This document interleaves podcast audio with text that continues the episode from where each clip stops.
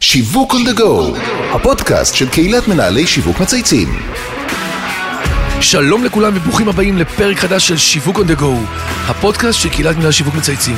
שמי אבי זיתן ואני בעלים של חברה לייעוד שיווקי אסטרטגי וחברת ההשמה מאץ'. אין ספק שאחד הבאזוורדים הכי גדולים של השנים האחרונות הוא כל מה שקשור לעולמות הפודקאסטים.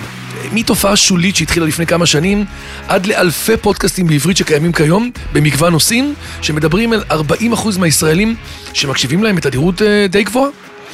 והיכן שיש תוכן ומאזינים, יש גם מפרסמים. אז היקף הפרסום בפודקאסטים עמד בשנה החולפת על 1.5 מיליארד דולר, מספר מטורף, עדיין נמוך מאוד לעומת 70 מיליארד דולר שמוציאים המפרסמים בטלוויזיה, אבל הגרף עולה בהתמדה, וזה מה שחשוב, יש פה מגמה חיובית שהולכת ועולה. אז כדי להכיר מקרוב את כל עולם הפודקאסטים, הזמנתי היום את האורח המיוחד שלי, דני ספקטור, מנהל התוכן של חברת ביזי, שבה אנחנו מתארחים כל שבוע ומקליטים את הפודקאסט שלנו, והוא גם סמנכ"ל חברת יחסי הציבור גלאי תקשורת, מהוותיקות ביותר בישראל. אהלן, דני, מה העניינים? אהלן אבי, מה שלומך? מעולה, אני שמח שאתה כאן, עשינו את זה סוף סוף. אז גם איש תקשורת וגם פודקאסטים, יאללה, ניתן בראש. אז רגע לפני שנצא למסע שלנו בעקבות הפודקאסטים הישראלים, וננסה להבין איך בכלל עושים כסף בתחום הזה, איך ממירים למכירות, איך משכנעים מפרסמים ותיקים להיכנס למקום שעוד יחסית די זר להם, אנחנו מתחילים כל פרק בהיכרות עם האורח שלנו, אז תספר לנו בקצרה קצת עליך, על החיים האישיים, מסלול קריירה, דבר אלינו, ופלוס העובדה שהבאת שתי בנות מהממות, אז אה, יפה. מאיפה מתחילים? איזה גיל מתחילים אצלך? זה לא קורות חיים. בן כמה אתה? אני בן 37. ילד. אה, ממש, אה, כן, לאחרונה. יפה. איזה ילד, מרגיש אה, כן? רגל בקבר, לא, בטח. הגזמת. כן. המסלול שלי התחיל דווקא בעולם הרדיו. גיל 14, כן, זה יפה ש... כן. אתה יודע, כאילו, 14 אלף, לא הרבה שנים. כן. מה, איפה נחתת? הייתי ילד צורך תקשורת, כן? צורך המון המון המון המון תקשורת, מכל סוגיה וגווניה. אה, הייתי נרדם עם תוכניות הלילה של הרדיו, מתעורר אה, עם טלוויזיה, רואה את בוקר טוב ישראל. בקיצור, המסכים של היום זה הרדיו של... אצלך לא, לא, לא רק. באופן כללי, הכל, גם כן. מסכים, גם, אה, אה. גם, אתה יודע, דופק, מכוון את האנטנה בבוקר כן, כדי כן, להספיק כן. לקלוט את אה, בוקר טוב הנה, ישראל זה מסגיר את בערוץ הגיל אחד. שלנו עכשיו, זה מסגיר את הגיל. כן. כן. אה, ואז שלחתי מכתב לרדיו חיפה, אז הייתי ילד חיפאי, כתבתי, אני אוהב לשמוע, אני אוהב להאזין, אה, אני רוצה לבוא אליכם, אה, סתם להכיר. אה, בדיוק הקימו אז את רדיו אחד, זה היה איזה ניסיון נועז של כמה תחנות רדיו אזוריות להקים רדיו ארצי לצעירים. רדיו חיפה, רדיוס, יפה. רדיו דרום, כן, זו הייתה קבוצה, נכון. כמה תחנות הקימו כן. ביחד, כל ערב משבע בערב עד שבע בבוקר, שדרוג, יפה. סינדיקציה ארצית של תחנת רדיו לצעירים. צעירים, מה זה שצ- צעירים? זה המילניאלס כמו היום? כזה? משהו, זה היה מ-14, מעריב לנוער כזה, אתה אומר. אבל עד כן. 30 בערך, אני מניח. אה, ואמרו בוא, תבוא, תצטרף לצוות. באתי. אה, מה שכן, הפסקתי להגיע לבית הספר. כן, ברור. התחלתי יש לזה להגיע- trade off תמיד, אה? ברור, התחלתי להגיע רק לרדיו. מה אחרי זה? כאילו, איפה הייתה התחנה הבאה? אה, גלי צה"ל. יפה. גלי צה"ל, שזה משם... כבר צבא, שזה נכון. כבר צבא, ו- ואחר כך... אה, יפה. גם מילואים ללא ימי מילואים. כלומר, כן. אתה יודע. כן, כן, מכיר. בא בשביל הכיף. ברור. לא לא רוצה לקחת על זה כסף מהמדינה. יפה. ידיעות אחרונות. ואז משם התחלתי בעצם לעשות את המסלול לאט לאט באמת לעולמות האלה של אה, של השיווק. אה, כשכבר בידיעות אחרונות, לצד תפקידים עיתונאיים שמילאתי, גם אה, התחלתי לנהל את כל הפרויקטים הפרסומיים, כל ה...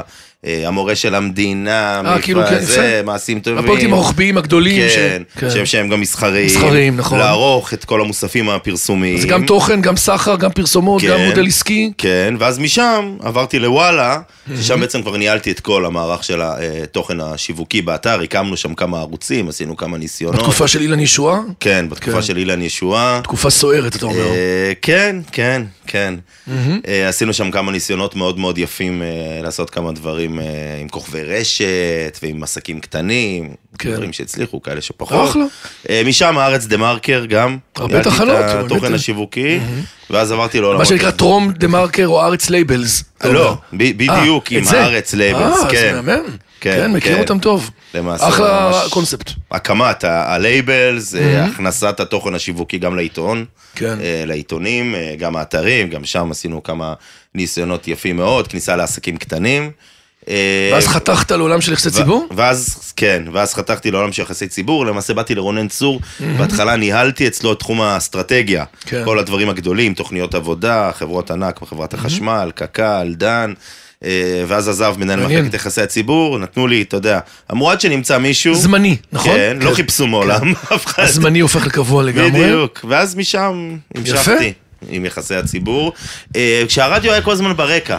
כלומר, אה, אה, גם כשעבדתי בידיעות אחרונות, שמרתי על המקום שלי ברדיו, ברדיו תל אביב, אה, ששם גם עשיתי כל מיני פרויקטים ודברים, והגשתי, וגם הפודקאסטים, שלמעשה... היו כבר אצלך, כבר הבנת מתחיל- את הפוטנציאל של זה כן. כן, יחסית מתחילת דרכם, עוד ברדיו תל אביב עשיתי שם כמה פודקאסטים, וכאן, בביזי, יחד עם אלי ואיתי. שמארחים אותנו כל שבוע.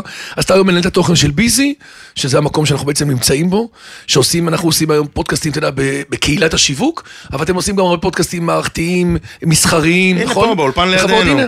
שם מקליטים פה את אה, אהבה ממבט ראשון, את שני הפסיכולוגים המפורסמים. אבל הרבה מאוד חברות מסחריות שאני יודע שבאמת מגיעות לפה. מעניין. תן לנו עוד איזה ש... שניים, שלושה דברים מעניינים עליך, עוד איזה אנקדוטות. שניים, שלושה דברים מעניינים עליי. אה, אמרת לי משהו על גיא פינס, משהו, לא? אה, כן, כן, אתה יודע, בתחילת דרכי, אני אחרי שעזבתי את אה, גלי צה"ל, אז ניסיתי להגיע לכמה מקומות, עשיתי כמה בדיקות, פגשתי, אז המקום הראשון שאליו ניגשתי היה ערוץ 10, כן, בזמנו, כן. שם פגשתי לדעתי את ראודור. כן, בן בן זימן. שאמר לי, תקשיב, אתה מושלם, אתה נהדר, אבל אני עושה אפליה מתקנת נגד יוצאי גל"צ. באמת? כן, אני לא מקבל אני יוצאי עושה- גל"צ. כן, יפה. אז אה, אה, זה, ומקום נוסף, זה דווקא אה, מיונים, לא מיונים, זה ממש אודישנים מתקדמים לגיא, להיות כתב שטח של אה, גיא יפה. פינס. עוד היינו מוצאים אותך היום יושב לצידו. כן. מעולה. אז, מה עוד?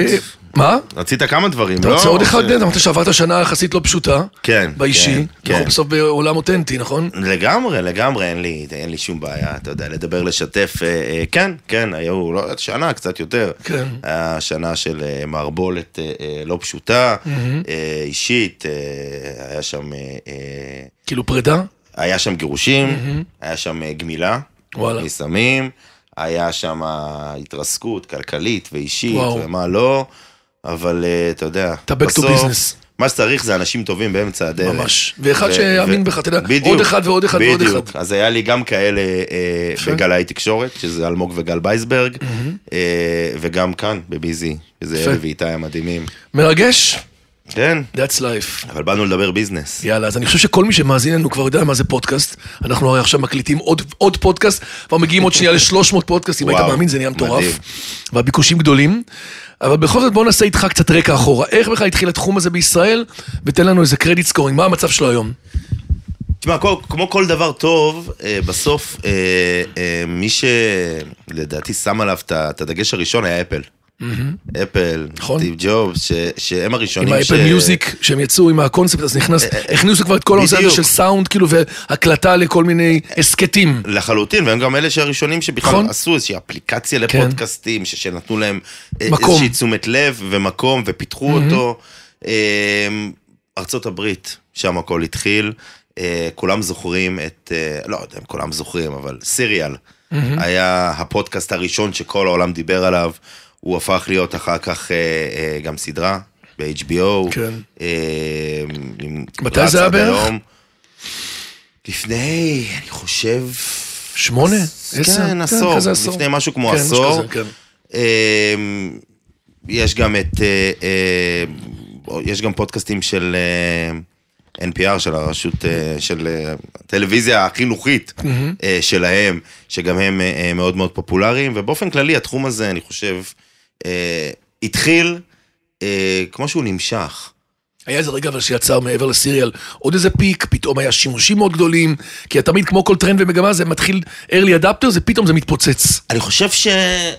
כאילו אנחנו מרגישים שהוא התפוצץ, אבל אני חושב שהוא עוד לפני. אני מסכים איתך. הפיצוץ הגדול באמת. כמה שמדברים על זה היום, שלו. זה עדיין שברי אחוזים לעומת מה שזה עוד יכול להיות. אתה יודע, זה כמו שנטפליקס, בזמנו, כולם, הנה, זה התפוצץ בענק, אבל אז אבל כולם כן. עשו, ואמזון עשו, ואלה עשו, ואלה עשו, ואיזה עשו, תזכור שהם עשו לפני זה. כישלון גדול, לקחו כמה שנים, נערכו כן. עם תוכן ויצאו שוב. כן, כן. כן, לחלוטין.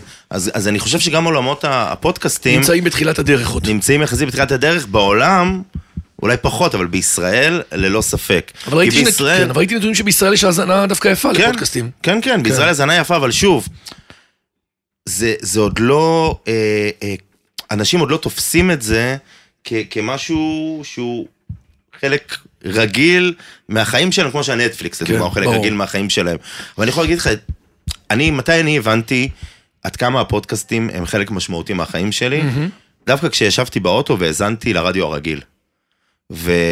מעניין. ושמעתי איזשהו ראיון, ואמרתי, ונכנסתי לראיון הזה באמצע, ואמרתי, אני רוצה לדעת מה קרה בהתחלה, אבל אין לי שום כפתור שמחזיר אותי אין, אחורה. כמו שיש לנו ב start over בטלוויזיה. כן. אמרתי, איזה מדיום... איך יכול להיות שאי אפשר איזה לשמוע- מדיום מיושן זה רדיו באוטו. כאילו זה קורה ב live ונגמר. וזהו. מדהים. לא קורה לפני, לא קורה אחרי. וגם ארוך לפעמים, ועם עוד המון תוכן שאתה לא בהכרח רוצה, ואתה לא יכול לעשות את זה בחירה שלך. כן. רדיו תל אביב, אגב, זו דוגמה מצוינת ל, אה, לרדיו שבעיניי עד היום, עוד לא פיצח את המודל הכלכלי של זה עד הסוף, אבל לדעתי היום הרבה יותר אנשים מאזינים לאופירה וברקוביץ' ולטחיה וזרחוביץ' כפודקאסט, מאשר ב- או ב- כקטעים חתוכים, מאשר בתוכנית מאשר עצמה. בתוכנית עצמה. אז זה מביא אותי לשאלה הבאה. בסופו של דבר, כל מדיום שמגיע נלחם על תשומת הלב שלו, נכון? ועל מעט הזמן הפנוי שלנו. כי הרי מתי הפודקאסטים פרצו בישראל? אומרים שבקורונה הייתה עלייה של מאות אחוזים, כי פתאום כולנו הולכים כל היום, נכון? כן. הולכים מסביב לבית, 200 מטר, כן. וכל הזמן נמצאים בעצם עם עצמנו, ואין פגישות ואין עבודה, אז כאילו אתה מחפש תוכן. ובעצם כל דבר מחליף משהו. יוטיוב החליף את הטלוויזיה במידה מסוימת, טיק טוק החליף, מחליף את האינסטגרם. אפשר להגיד שהפודקאסטים באמת, לפי מה שאתה אומר, יחליפו את הרדיו שלנו בעוד שנה, שנתיים, חמש? אני חושב שכן. כן? אני חושב זה הולך ש- לשם? כן ולא.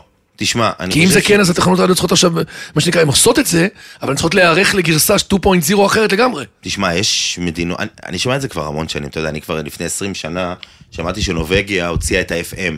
כן. כי... הוציאה אותו. הוציאה אותו, אין יותר FM בנורבגיה. מדהים. כי כל המכוניות שם כבר היו עם רדיו דיגיטלי. כן. כבר לא צריך את לא, ה-FM, אתה, אתה יודע, שלמה קרעי הרי ניהל עכשיו את כל המלחמה על התאגיד והתחנות שלו, ואמר שהוא רוצה פלורליזם, הוא רוצה לפתוח. יש בישראל אלפי תחנות. כל פודקאסט. ת- אתה, אתה יכול לבחור. זכות הבחירה היא הרבה יותר גדולה אפילו מעולמות הטלוויזיה.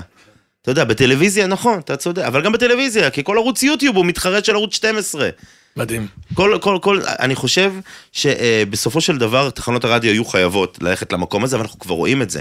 כי בסוף, אתה רואה עכשיו, השנה האחרונה, הייתה שנת הפיצוץ בכמות המפורסמים, שיצאו עם זה. הסלבריטאים. שעשו פודקאסט. לגמרי. אני אומר לך שאני רואה את זה כל שבוע. עוד מוצר ועוד תוכנית ועוד פריים טיים ועוד טאלנט ועוד מישהי שבתחום הקוסמטיקה, כל אחד מייצר לעצמו תוכן. אגב, זה יוצר engagement מטורף. לחלוטין. ויכולת ממש להעביר נושא ממש כמו אקדמיה של התחום שלך ליוזרים.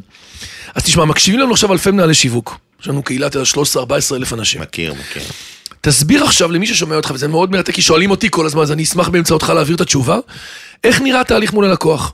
מגיעים לפה לקוחות, עושים פה פודקאסטים, או בכלל, אני, אתה יודע, אני בעולם הייעוץ, אתה בעולם התקשורת, ואומרים לי, אני רוצה לייצר פודקאסט ולהפיק אותו. איך אתם, אתם בונים את הכל מאפס? תן לי דוגמה או שתיים לדרך שעברתם עם לקוח, מההתחלה ועד התוצאה. מה קורה עכשיו ללקוח ששומע אותך, ואומר, הנה, יש לי פה את דני, ביזי, אני רוצה לעשות עם פודקאסט. איך עושים את זה? אני אתן לך דוגמה אה, לפודקאסט אה, אה, שביביזי עשו אה, יחד עם הראל, וזה אבל למה. ביטוח. כן. שוב, אתה אומר ביטוח, אתה נכון. יודע, חצי מאלפי המאזינים כבר נרדמו, כי אמרת את המילה ביטוח, אבל זה ביטוח עם רדבנד בפנים. וואו, וואו. כשרנדבנד ומנהל תחום בהראל נפגשים באולפן, ומנהל התחום בהראל בא ונותן את המילים שלו, אבל רדבנד שואל את מה שמעניין באמת את האנשים, או עוצר אותו. הוא שואל את הדברים גם שההוא לא, לא יכול לשאול. כן. מה שהמנהל שיווק לא יכול להגיד, הנה, הדברים האלה מתחת לזה, יפה. לחלוטין. הנה דוגמה מעולה. הנה דוגמה מעולה, ואז אתה מייצר איתה ממש העברת כל המסרים באופן מחוייך, מגניב, בנושא סופר משעמם ולא כן. סקסי, עם גם הכוכביות והדברים הקטנים שאתה לא יכול להגיד ביום-יום. לחלוטין. תן לי עוד דוגמה. קח לדוגמה את אה, מזדה, שרצו לעשות פודקאסט, אבל שוב, אתה אומר, מכונית, מה, יוגב. מה תעשה, כן, מה תעשה פודקאסט? אז הם הביאו את דרור רפאל, שהוא אה, אורים ותומים של נכון. עולם הרדיו, והוא עשה פודקאסט על מצוינות יפנית. וואו. בכלל, כל העולם של מצוינות. בדיוק, כי פודקאסט... יצאת בכלל מהתחום של הרכב, כאילו לרגע, בדיוק. ונתת את כל הקליימקס ואת כל... ונתת את, את המסר האמיתי של, אתה זיקקת את כל המסר של מזדה בשתי מילים, מצוינות יפנית. אז אתה אומר, יש פה בעצם תהליך שמתחיל ממנהל שיווק, סמנכ"ל שיווק. לרוב התהליך מתחיל כן. בזה שאתה בא ואתה צריך להסביר למנהל השיווק, אדוני, זו לא פרסומת. כן, צא רגע מהמודל שאתה מכיר, בדיוק. זה לא בריף לפרסומת. זה לא חצי. שעה של פרסומת. אז קודם כל אתה מאפיין רגע, ומגדיר את עולם התוכן, דמויות שיכולות להצטרף לזה, את כל הקליימקס שבכלל רגע לא קשור ל product או לשירות. אתה בונה קודם כל את ה zone מסביב. אני, אני באופן כללי פודקאסט, בגלל שהוא רחב יותר, בגלל שיש לו גם אה, זמן בלתי מוגבל מבחינת כמה הוא נשאר, אני רוצה לראות את ספר המותג. הוא הרבה יותר מעניין אותי מאשר הפרסומת אתה האחרונה צודק, שלך. אתה רוצה להבין בעצם מה ה rules ומה ה vision של ה brand. לחלוטין. לפעמים אתה גם מגלה ערכים ודברים שבכלל לא קשורים באופן ישיר למוצר. ודרכם אתה בונה בעצם את ה- את ה entertainment הזה. כשבאים ואומרים לי, תקשיב, יש לנו עכשיו קמפיין שרץ בטלוויזיה, אני רוצה לעשות עליו פודקאסט. עזבו אותי. אז אתה כותב את זה, ואז אתם מתחילים לעשות פינג פונג עם הלקוח, ובאמת צריכים לאפיין בעצם את ה... לאפיין, מתחילים לאפיין מי קהל היעד שלך, אה, מי קהל המטרה, אה, מה אנחנו רוצים להגיד, איך אנחנו רוצים להגיד אותו, האם אנחנו רוצים להגיד את זה דרך ראיונות באולפן, האם אנחנו רוצים להגיד את זה, אה, סתם, אה, אתה יודע, לדוגמה, אה, אם עכשיו אתה, יש לך, אה, אתה חברת תרופות, ויש לך תרופה חדשה אה, נגד אה, צרבת, אוקיי? ואתה בא ואומר, דני, אני רוצה לעשות פודקאסט שיקדם את התרופה הזאת. כן. אוקיי?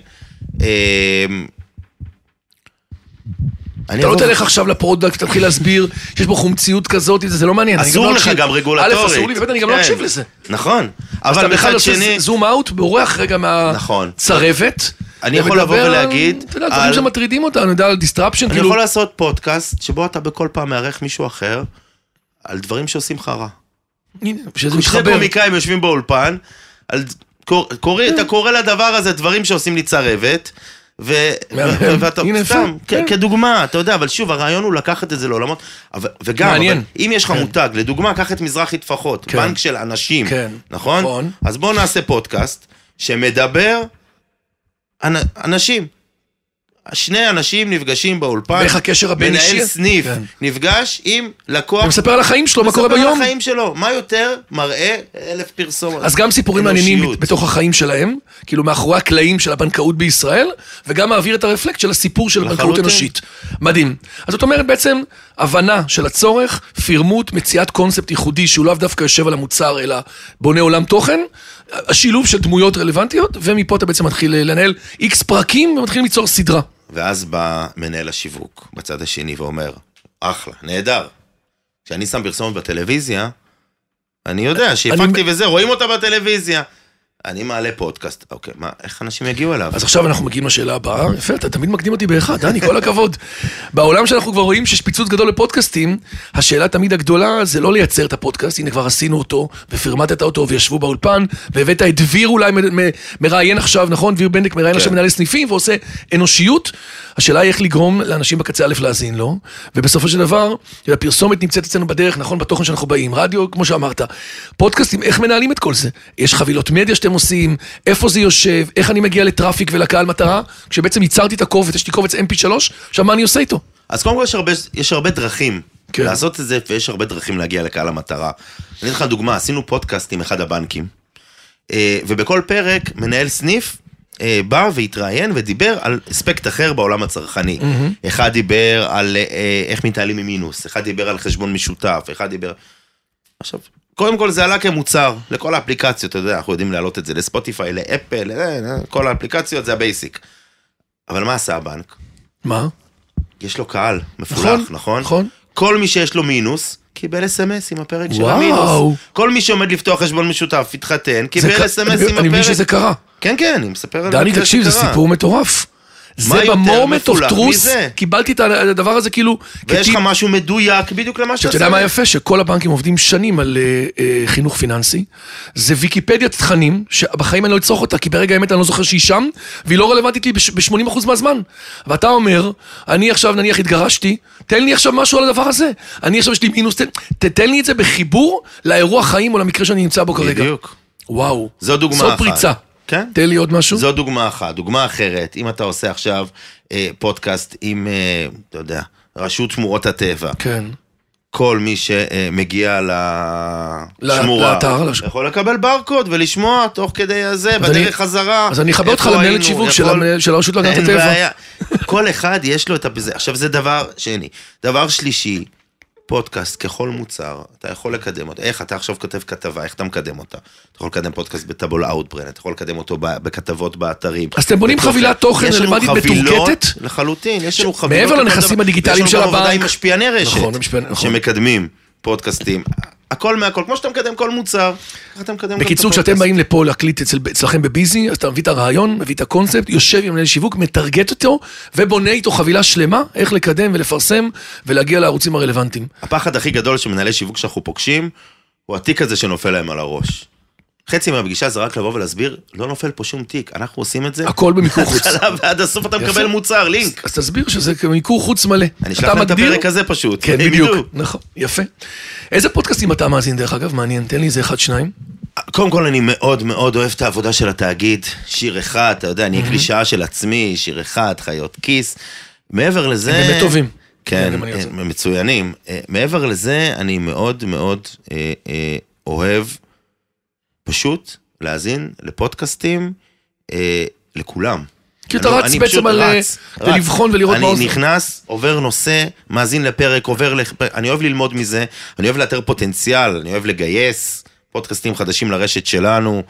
אה, פשוט אוהב להאזין, אתה יודע, עושה הליכון, לצערי הפסקתי, עכשיו אני אחזור לזה. תחזור, תחזור. אבל הליכה של שעה הלוך, שעה יחד חזור. עם תוכן.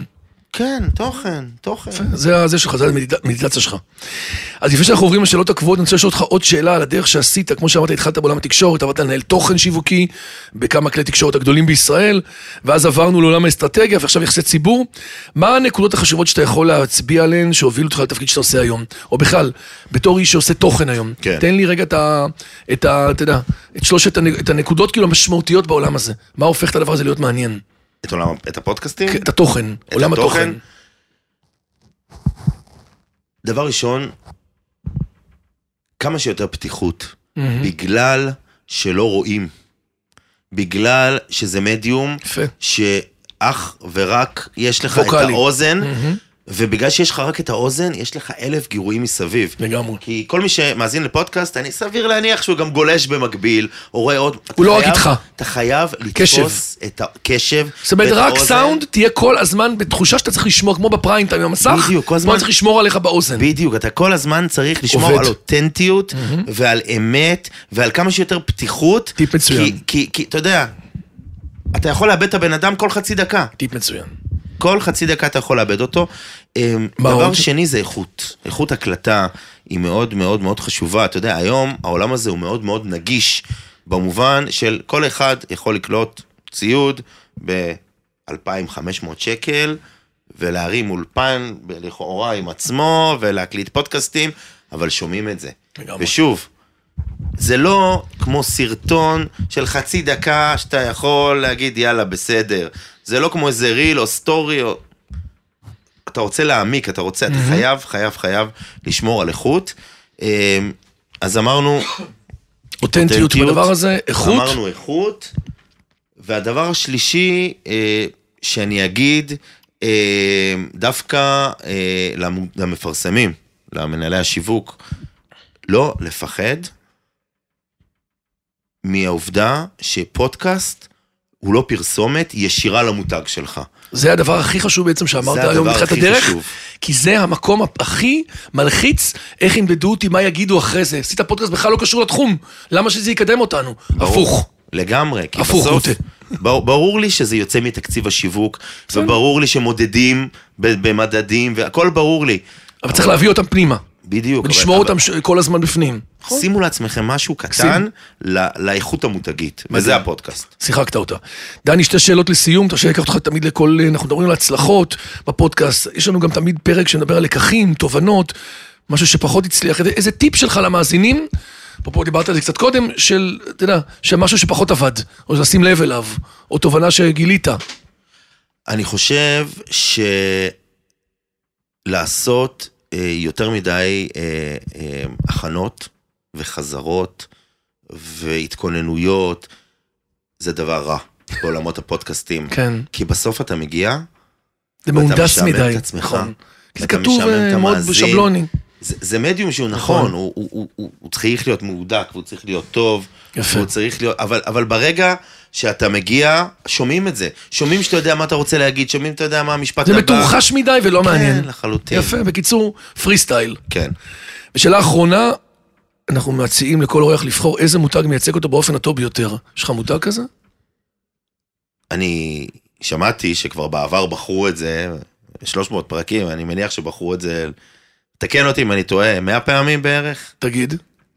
אפל, ואני כן, אגיד לך למה. לפחות לא, 100. אבל, אבל כל אחד... מזווית אחרת. יש לו בדיוק את הזווית שלו. אני אגיד לך מה, אני בהתחלה חשבתי על אה, תנובה.